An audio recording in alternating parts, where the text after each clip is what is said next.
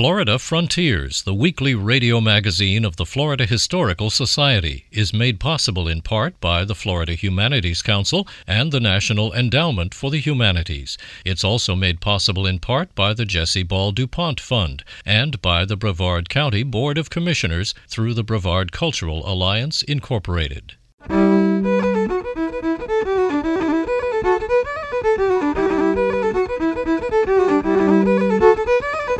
This is Florida Frontiers, the weekly radio magazine of the Florida Historical Society, on the web at myfloridahistory.org. I'm Ben Brotemarkle, and coming up on the program, Dr. Rachel Wenz, author of the new book Chasing Bones and Archaeologists' Pursuit of Skeletons. The lab is strewn with bodies that have been recovered from various scenarios, found in the woods or drownings, and So it was very fascinating work, and I admire the work they do, but it made me really appreciate my archaeological specimens. We'll visit the St. Lucie County Regional History Center and discuss the life of educator and activist Mary McLeod Bethune. I had a hard time initially understanding how one person could do so many things in one lifetime.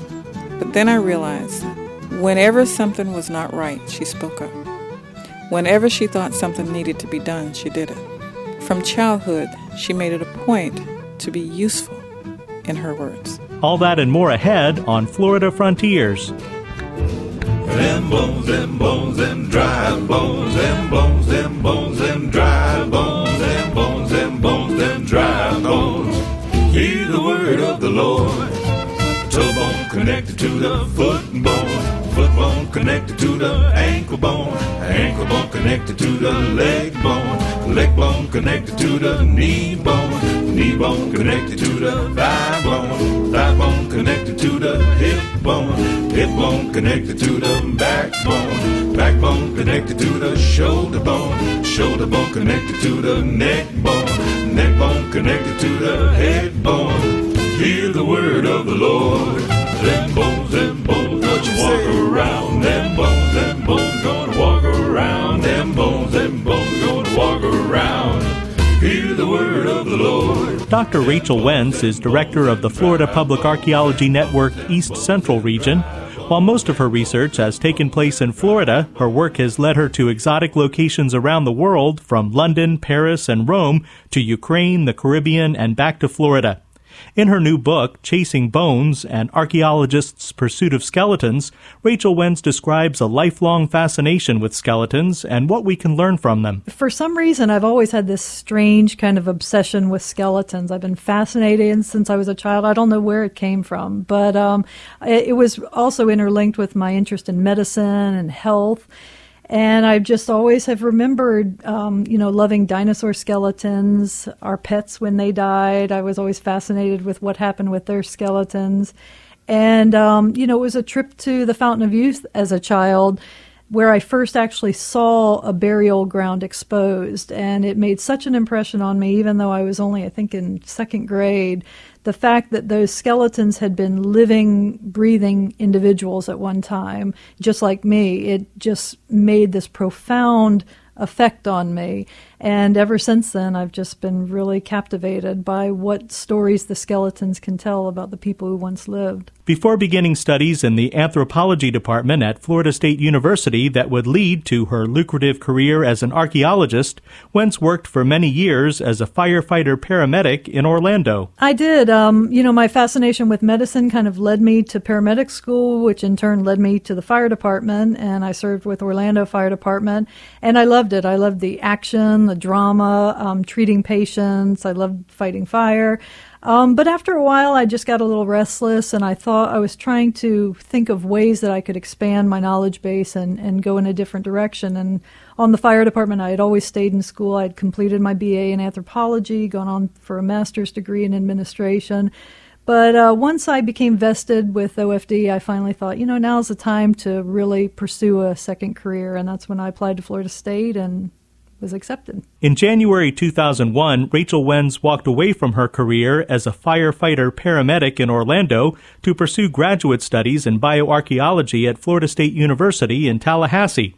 She says her work as a paramedic helped prepare her for work as a bioarchaeologist. Oh, it's helped me immensely because I can really you know, when I attend conferences and I hear fresh students presenting papers about skeletal analysis, it's always very easy to pinpoint those that have no medical background, that just look at the skeletons as data.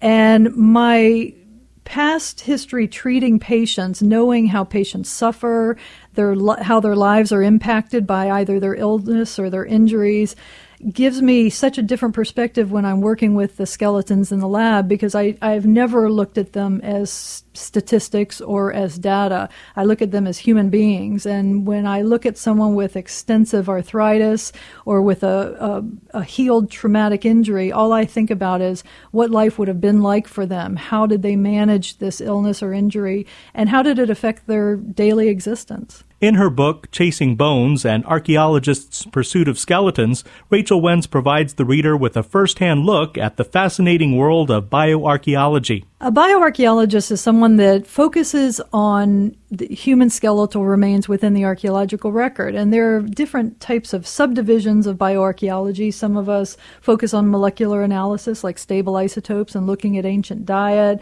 looking at genetic affinity. I happen to be interested in population health and how that health shows up in the skeletal record by looking at signs of inappropriate nutrition, nutritional stress, infection among the skeleton, traumatic injury, arthritis, dental disease, all aspects of health. And that's what my research, both my master's thesis and my dissertation, focused on. Rachel Wenz earned her Ph.D. in the anthropology department at Florida State University.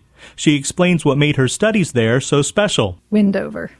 Because Glenn Doran, who I trained under and studied under my entire time at FSU, happened to have excavated the Windover site. He was the lead excavator back in the 1980s when Windover, a 7,000-year-old mortuary pond, was excavated.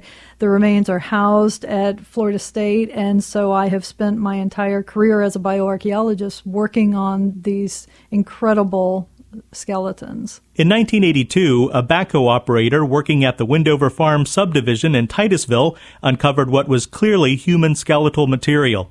Dr. Glenn Doran led the team that determined that the human remains discovered were 2,000 years older than the Great Pyramid in Egypt and 3,200 years older than King Tut.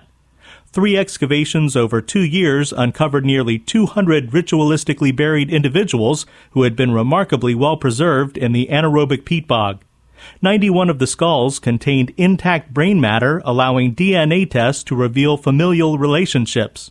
Rachel Wenz. Well, Windover taught me how to examine skeletons. I really learned to identify pathology among skeletons by working on the Windover skeletons, looking at, again, injury patterns, traumatic injury.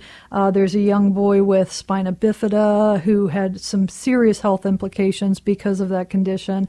So, again, just being able to see what these conditions and illnesses and injuries were like for people 7,000 years ago. As Rachel Wenz details in her book Chasing Bones, her graduate program at FSU provided her with the opportunity to travel around the world, including studies in London. I did. When I was completing my master's degree, I also was very interested in museum work, since so many wonderful collections are housed in museums. So I received my training in London. I spent my first summer in London studying museums. I returned to London the second summer to complete an internship within the Human Origins Group at the Natural History Museum in London, which was just an incredible experience because I was working among some of the best collections in the world, some of the best researchers in my field. And that led to trips to Paris, and it really opened up a whole different world I had never been exposed to. Working at the Natural History Museum in London provided Wenz exposure to some amazing anthropological resources. Well, the Human Origins Group was tucked in the paleontology department. So every day when I came into work, I went down these dark halls lined with ancient beasts from underwater realms, and I entered the kind of the dark collections of paleontology and walked among these incredible shelves of dinosaurs from all over the world. So just being among the dinosaur skeletons was enough of a thrill. But they also have some really extensive skeletal collections. One of the collections I worked on was the Spitalfields collection, which is a historic, vast cemetery that was unearthed from beneath London's streets. And many bioarchaeologists have done extensive studies on these. So I worked with one of the retired researchers, Taya Molson, and did some data collection for her and worked on some projects when I wasn't doing my my archivist work. When most people talk of visiting Paris, they recall the Eiffel Tower or seeing the Mona Lisa or perhaps having wine at a sidewalk cafe. Rachel Wenz remembers all of that too, but her fondest recollections of Paris are the catacombs. The catacombs were just a spectacular experience. I had gone my first summer and they were closed for renovation, so I was heartbroken. But when I went back my second summer, I was able to gain entry. In fact, they were actually closing at the time I entered, but I conned the guy into letting me in, and he let me go in by myself. So I had the entire catacombs to myself without anyone underneath, and it was just an amazing experience walking these tunnels that are just lined with human remains. It was really spectacular. Photographs and Wentz's book, Chasing Bones, show the Paris catacombs, which are lined from floor to ceiling with carefully stacked human bones. Literally lined with bones. They are the results of overflowing cemeteries in Paris. And these remains were moved to the catacombs over a period of several years, and they were just artfully displayed in stacks and stacks and stacks that line these narrow tunnels. The tunnels were actually extinct mines. They were used for mining underneath the streets of Paris.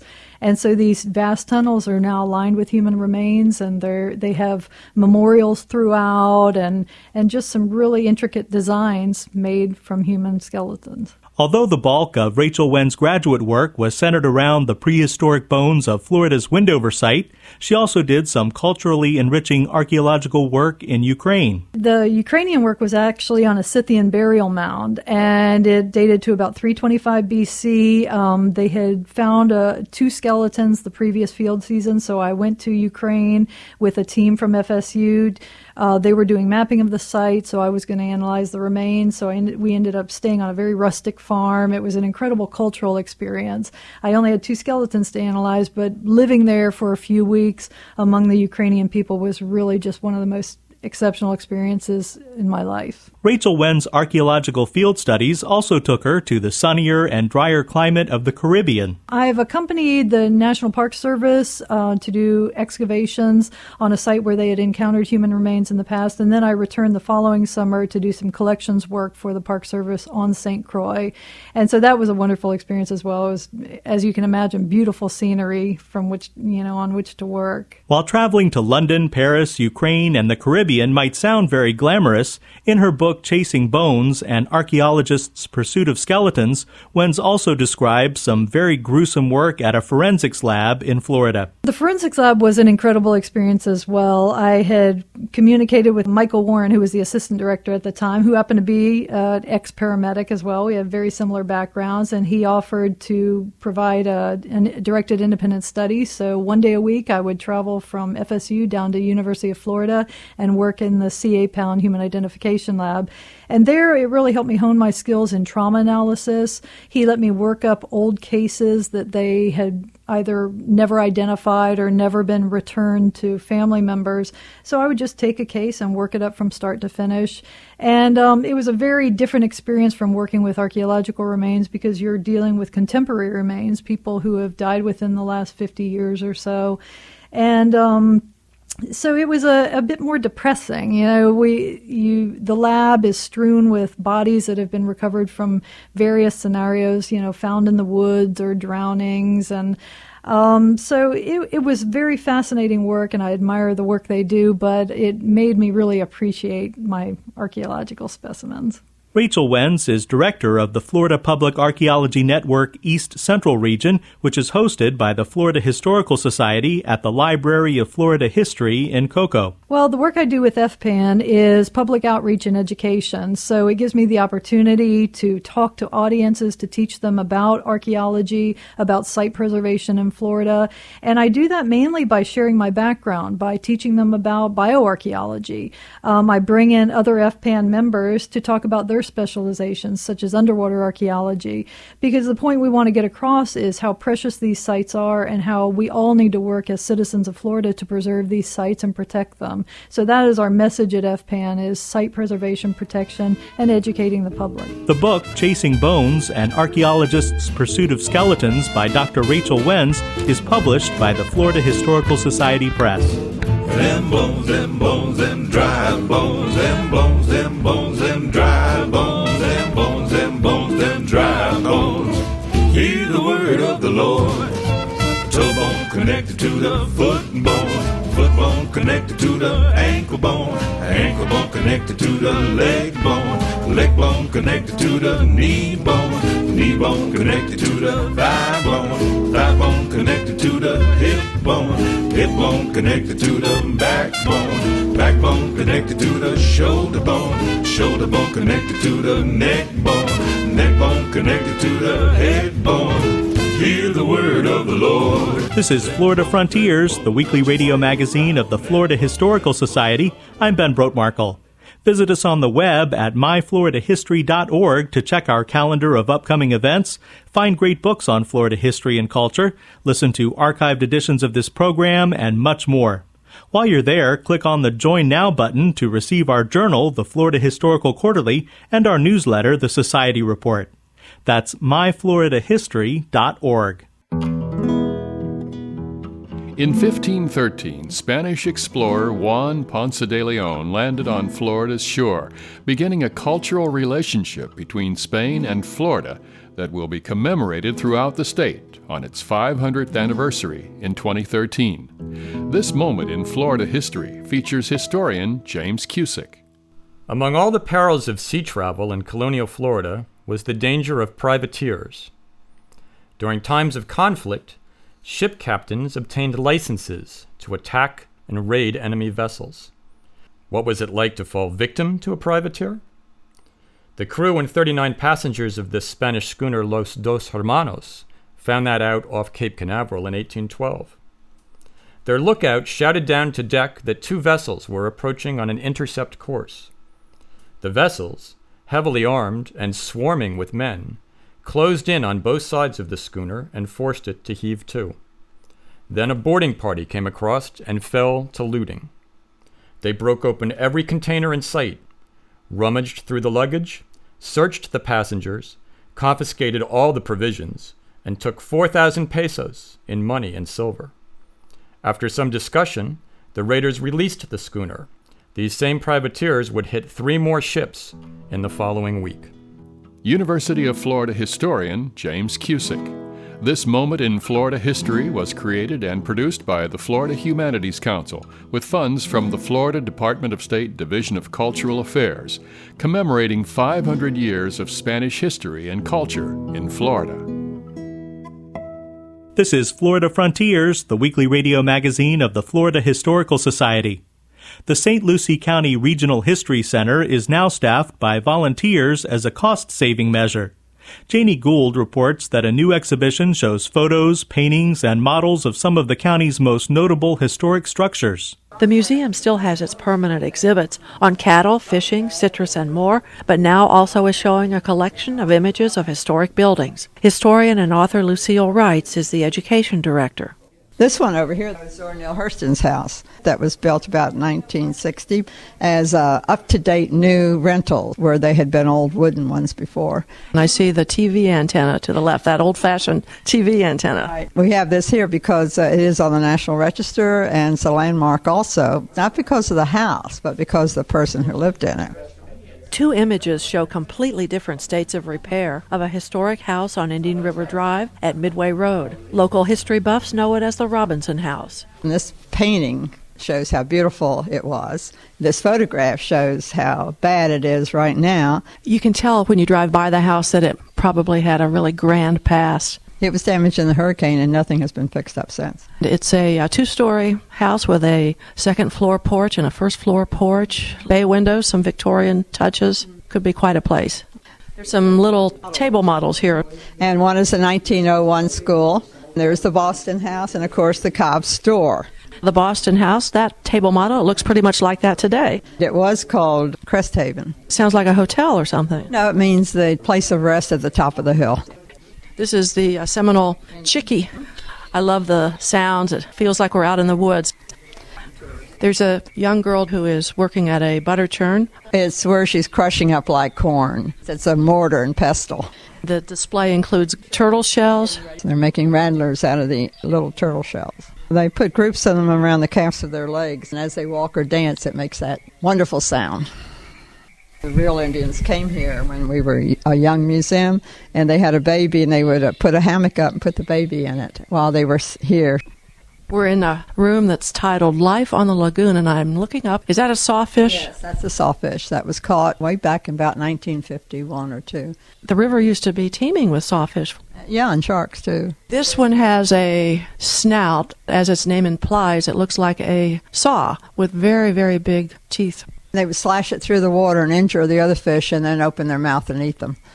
A museum in this area would not be complete without something devoted to citrus. And a new addition, bees, where they're making honey. Here's their frames that they use as their starter for the combs and stuff, and a couple insect sprayers, and a net to wear over your face so you don't get stung. It plays if you want to hear it.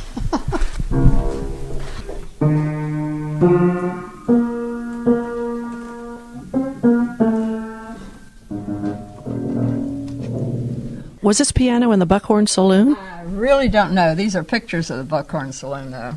Where did it come from? I'll have to look it up in the inventory to tell you that. It's been here for a long time, I know. Yes, it has. It looks like a saloon-type piano, an old upright. If it had a music roll, I would agree with you, but this doesn't seem to open so that it plays music by itself. But everybody used to have upright pianos. That was a sign of culture. Janie Gould prepared that report. This is Florida Frontiers.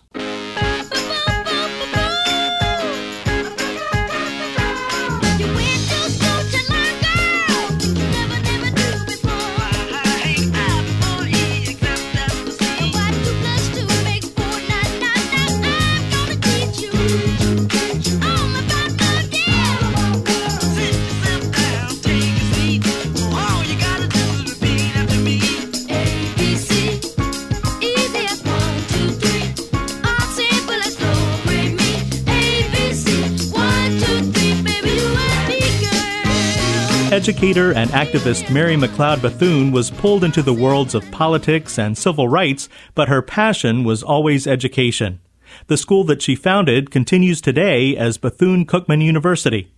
Bill Dudley has this look at the life of Mary McLeod Bethune. Democracy is for me and for 12 million Black Americans, a goal to which our nation is marching.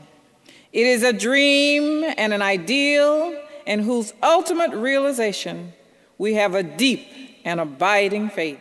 The voice of Mary McLeod Bethune in 1939 is performed by author and poet Ursula Odom.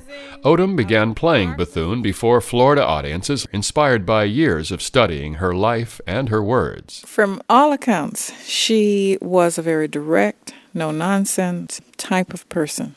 If she had a goal, she drove toward that goal relentlessly. Bethune set and realized many goals during a long, eventful life. Born in 1875, she was the daughter of former slaves who became the first Black student at the Moody Bible Institute. But instead of missionary work, she decided to become an educator, and in 1904 founded a school for girls that would one day be Bethune-Cookman College in Daytona Beach. In the 1930s, she went to Washington, founding the National Council of Negro Women and becoming an advisor to presidents and an advocate for education and civil rights in America. I had a hard time initially understanding how one person could do so many things in one lifetime. But then I realized that whenever something was not right, she spoke up. Whenever she thought something needed to be done, she did it. From childhood, she made it a point to be useful, in her words.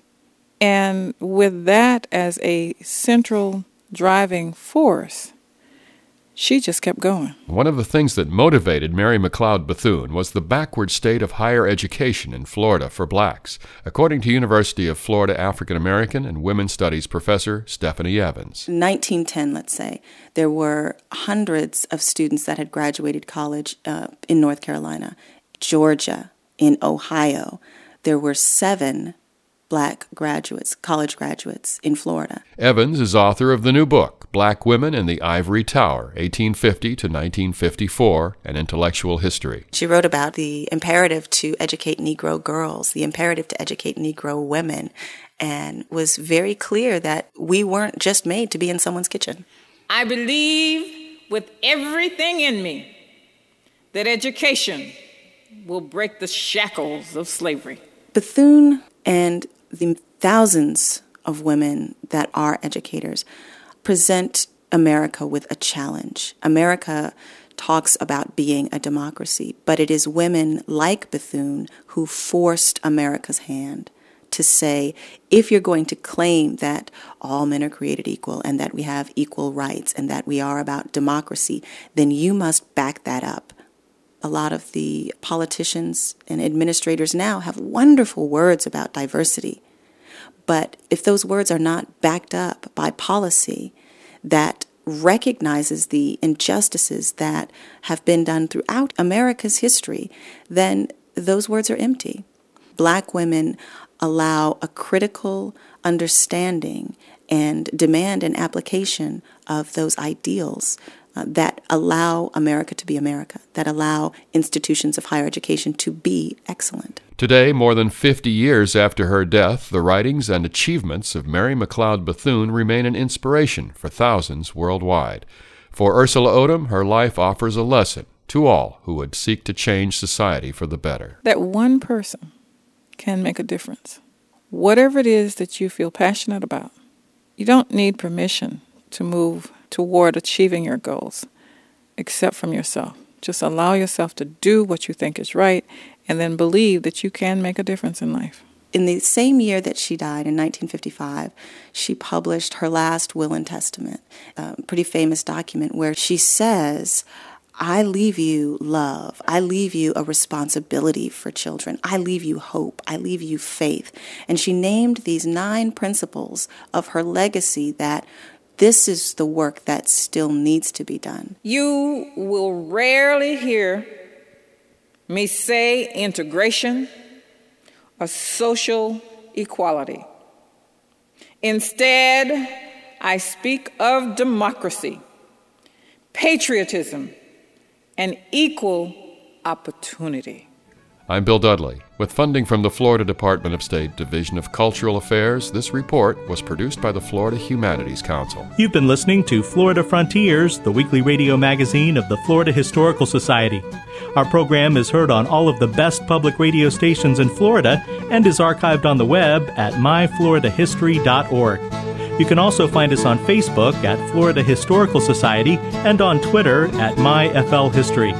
Have a great week. I'm Ben Brotemarkle.